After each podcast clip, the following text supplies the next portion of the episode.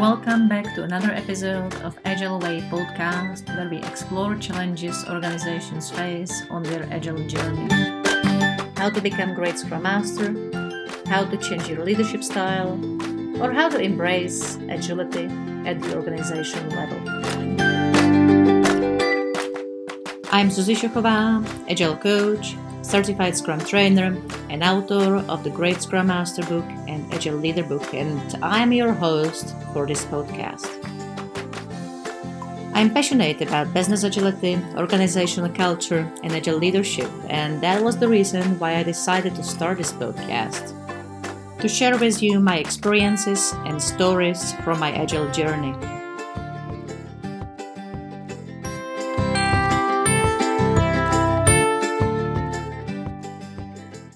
So, hello everyone. I have Jim York here, a dear friend from the Business Agility uh, group of people. And uh, Jim, I have a question for you today. What are you currently passionate about in Agile space? Well, Susie, first, I just want to say it's great talking with you. Um, and uh, I'm so honored to be included on your podcast. Um, what am I excited about these days? Uh, teams. I am just really excited about teams and teamwork. So tell me something about the teams.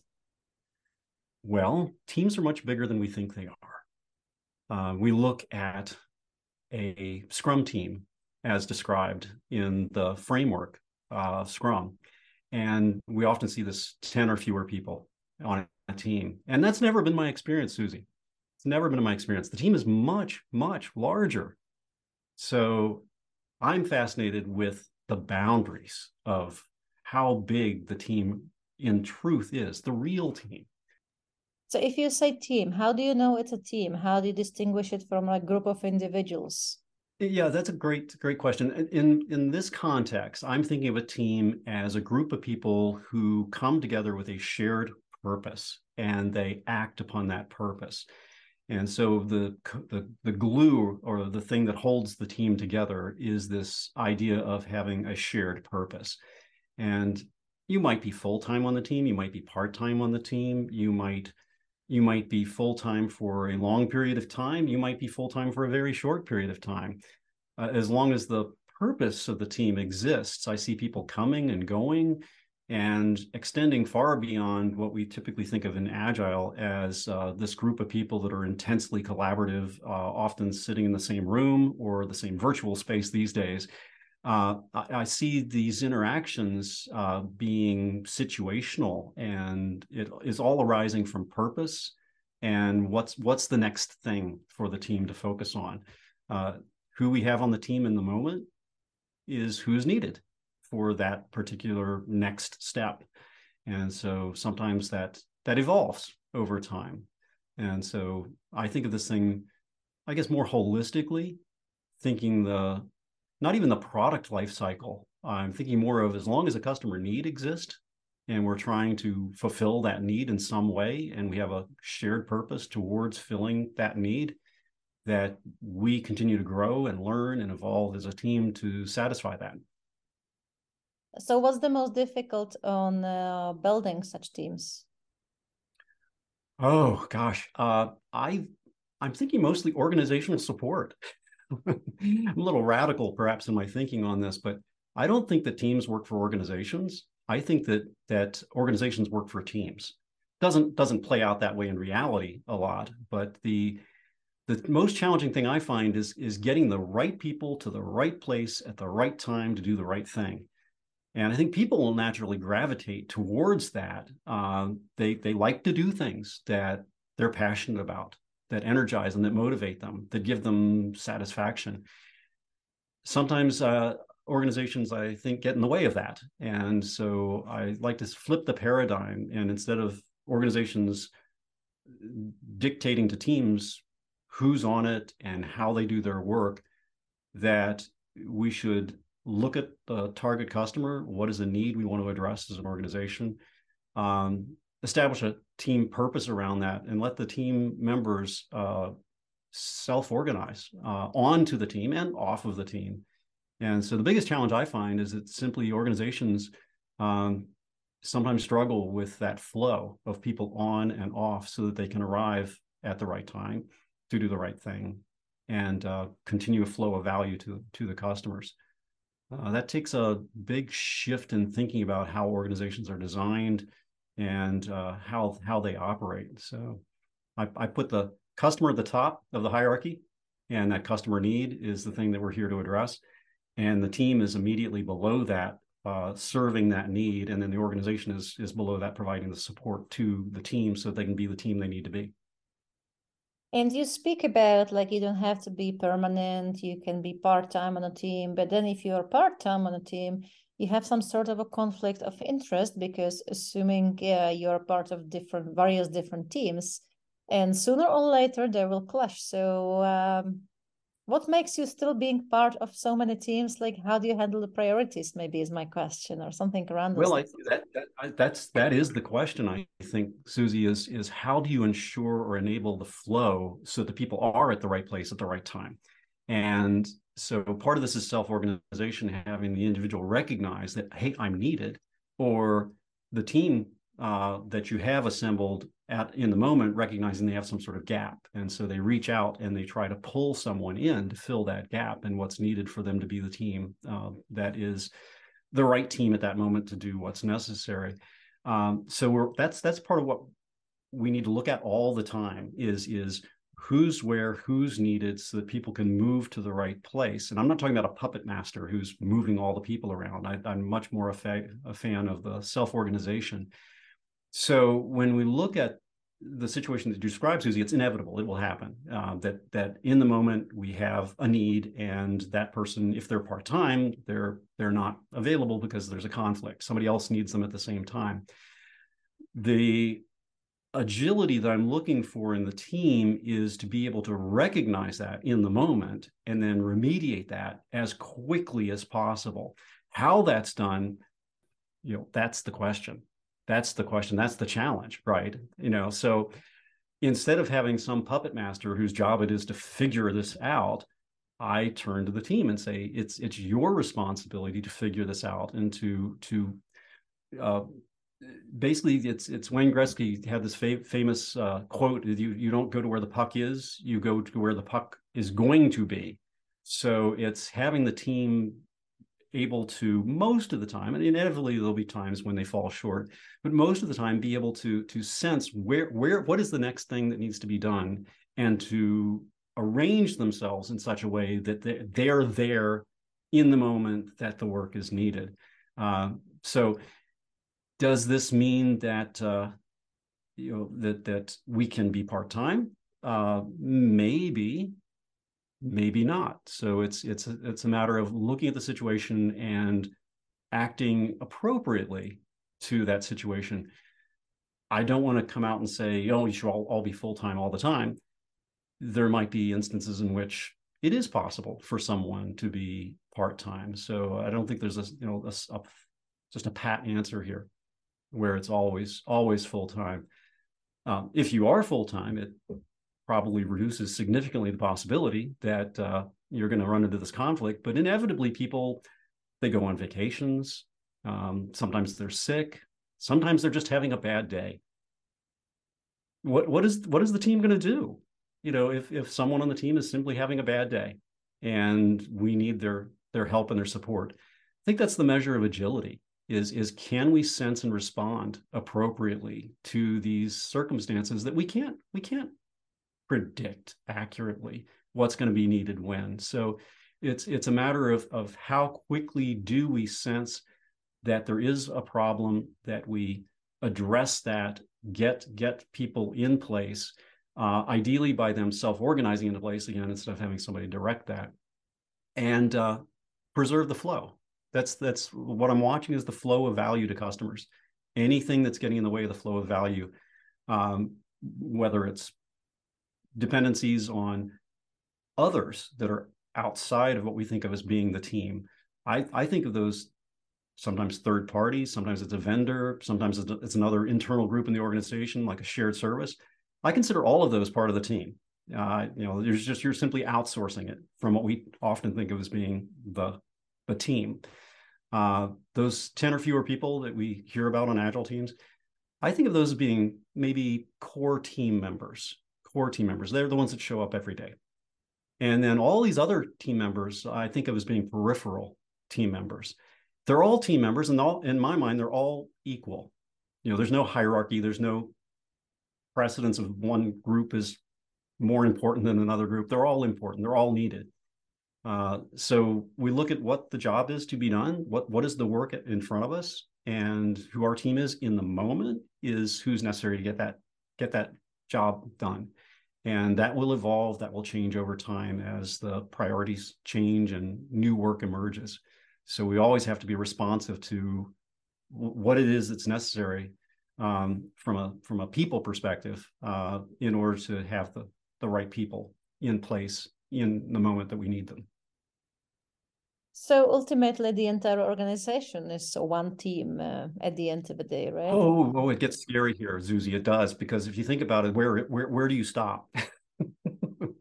you know, where do you stop with this? So I think about the framework, the job jobs to be done framework. So if you look at your customer, they've got a job to be done, and often the product that a team creates is just filling in one little piece of that overall job to be done. So you could set boundaries around the team necessary to, to, to create that one piece that fits into the context of that customer's job to be done.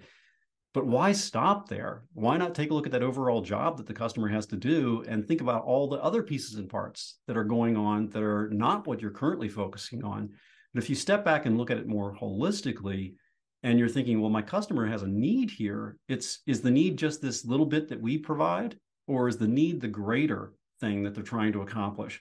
And so if we think about it just being the, the, the, the niche that we fulfill in that overall job to be done, um, we, we risk being disintermediated, that somebody else will come along and disrupt the, the overall uh, set of activities that are necessary for that customer to accomplish that job to be done. And all of a sudden we may be ir- irrelevant.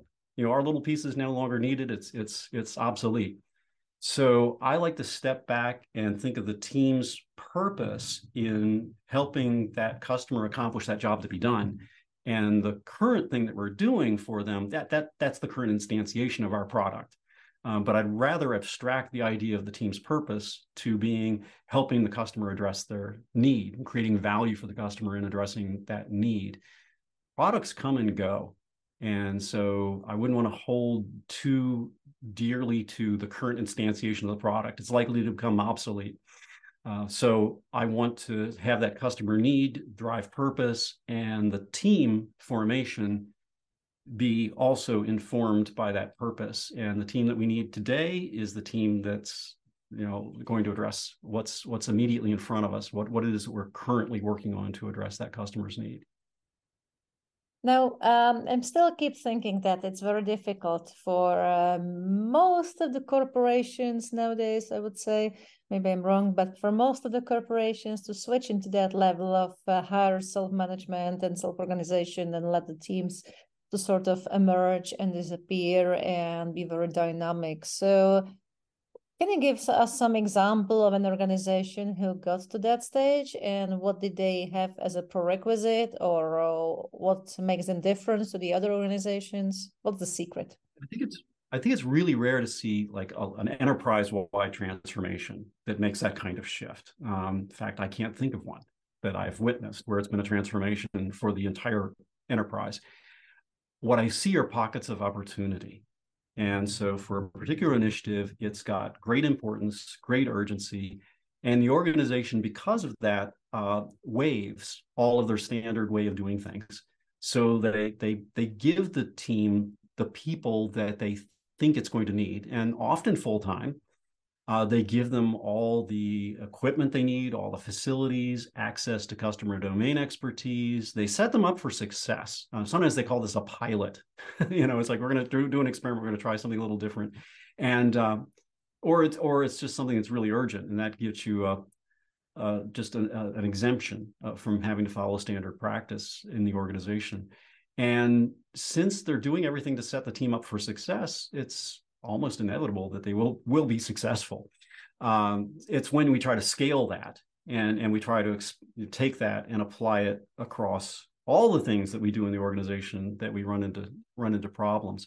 So I think this is really driven by uh, opportunity within organizations, and sometimes you can use that as a springboard to start other initiatives using the same type of approach in the organization. Uh, thus far, I've always found a limiting factor. Um, that limiting factor could be a number of different things, but there, there's a certain point at which the organization tends to. Um, it's like we've awakened the corporate antibodies. you know, it's like we're a foreign uh, disease that's come into the organization doing something different from what it is that the organization is normally doing you know, it's uh, kind of sad to call it a disease because hopefully it's a good thing that we're creating value for the customers. But sometimes the organizations see it as a threat, and so it the organizational antibodies come out and and do everything to remove remove the threat and bring things back to the, the to the status quo. Um, so it's it's a huge challenge, Susie, and I I haven't solved it. I don't know anybody who has solved it. Um, it's it's it's what gets me up every day is is to work with organizations to try to figure out how we can make progress and learn perhaps at some point uh, to overcome the resistance in the organization against trying it in a more holistic holistic fashion. Um, but i think it does come back to boundaries. It's like if you can establish boundaries around a particular initiative uh, then we can drive success within that set of boundaries. And over time perhaps we can push the boundaries out and affect you know a larger larger portion of the organization and maybe at some point a larger portion of society um, that it's not just within an organization but it becomes a, a standard way of, of doing work uh, thinking about things more holistically. It requires a high level of trust transparency and i guess the purpose driven kind of thing so it's not get lost into anywhere else. Yeah, the transparency is really important. I'm glad you brought that up, Susie, because when you're looking at the the the who who's on the team, who who you need to have on the team, it's to preserve that flow of value to the customers. And if you don't have transparency across the entire system, that that in which that flow occurs, you you if you don't have transparency or visibility into that, you can't tell where we, we have a problem. So if we can't sense, how can we appropriately respond? So I think that I think you've hit on a really important point here is is that being able to see the system and and see it real time and that does take a lot of trust. Uh, there's a, a lot of things that might be problematic along that flow and uh, being aware of that you can potentially address it but being aware of it could also be painful. It's like oh gosh i thought this was I, I built this thing and it was beautiful and uh, now i'm realizing there, there's an there's a problem. It needs to be it needs to be adapted. But again that's what agility is about. It's it's making the appropriate adaptation. True true. So you're in agile space for a long time. So if you look back into your own journey what was your biggest learning? Oh gosh, there were so many along the way. Um, you know, one one that really struck me early on. I was I, I started in the trenches building things, Zuzi. I, I I did everything from requirements gathering and analysis and design. I built software. I built hardware. Um, I did the t- testing. I did the deployment. I did the support and maintenance. Everything that you possibly think of that that uh, you, you, might do to build, maintain, and sustain a, a product. And um, I, I confess, when I started, I was a team of one. Um, I was forced to. I had to and i started i started recruiting other people to help me and that was wonderful. Um, it took a lot of trust as you said because uh, I, I always took a great pride in in the quality of the work that i was doing. And um, i had some wonderful people that that uh, joined me and uh, helped me build out you know my, my first team.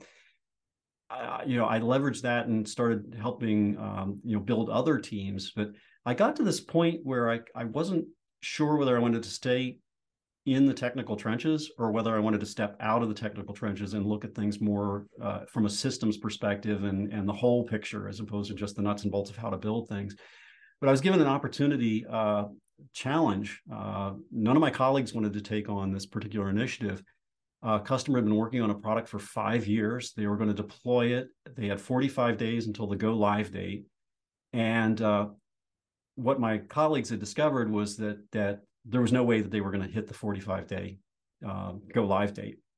And uh, everybody was walking away from it. And I was really puzzled. And I, I was like, well, I'll go in and take a look. And I walked in and realized that this enterprise wide system, 10 departments, uh, we were supposed to do uh, begin user acceptance testing, uh, this big waterfall initiative, and uh, they had not written a single line of working code in five years.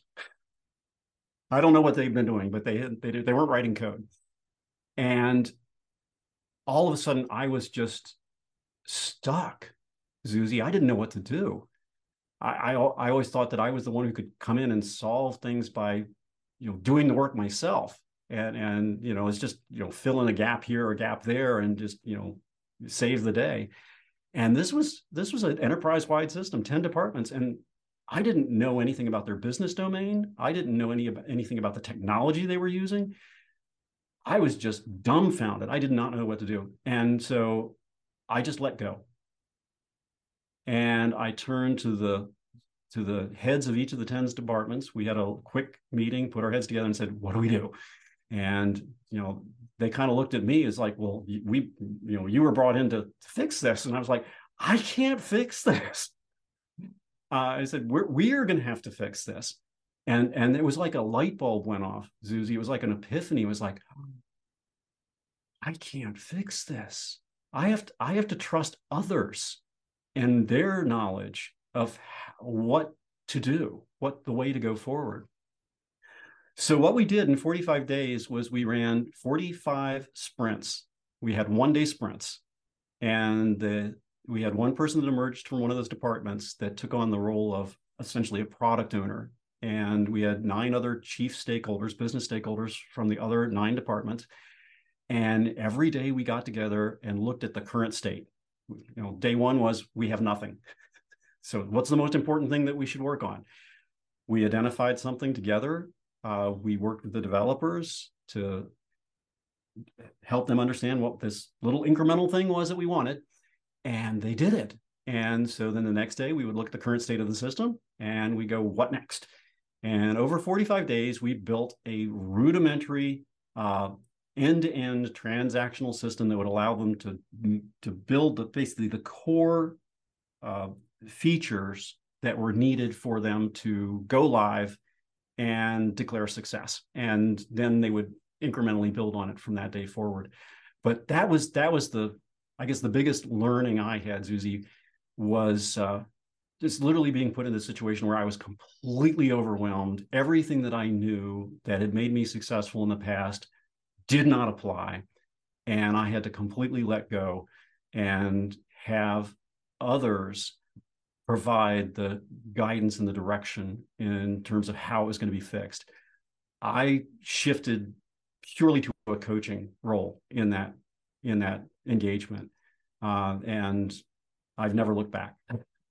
I've never looked back. I, I just like that. That just was so much more powerful, so much more effective to trust and and get the the right people engaged to focus on what really matters most and get the job done. And that was, again, that was just amazing to me. It's like the scales fell from my eyes. I, you know, I it, wasn't wasn't me coming in charging in on the you know on the white steed and solving the day. It was I can't do anything here. I'm completely powerless. Wow, that's a really nice story. Thank you for sharing. I have my last question here. So, um, you know, we're looking back to your experience. Now, let's have a look back to the whole Agile movement, the whole journey 20 years from now, you know, Agile Manifesto ish, so more than 20 now. But what do you think is the future of Agile 20 years from now ahead? Where are we going to be? Well, I'm hoping the future of, of Agile is actually its past you know, ad, the agile movement was inspired by many other uh, things. You know, lean thinking was a huge influence on the agile movement. Uh, technical practices, technical excellence, I think uh, is is greatly inspired um, the agile movement. You know, I think what's old will become new again, and uh, my let me let me just share my my first my first computer science class in in college. This was uh, 1982. I was sitting there learning Fortran and COBOL, and on the very first day, the professor had us write a test. And everyone in the class was was when do we get to write the code that's going to, you know, do the feature? And he says, we start with the test. And I thought that's ingenious. It's like if if if you did that in a in a normal class, not a computer science class, they would call that cheating. But here in this computer science class, they were like, well, we're going to tell you what's on the test first. So we're going to start with the test. And, and then when you're going to write the code, you're going to write the code to pass the test. You're going to design the code to pass the test. And it wasn't until the late 90s that I started hearing about test driven development.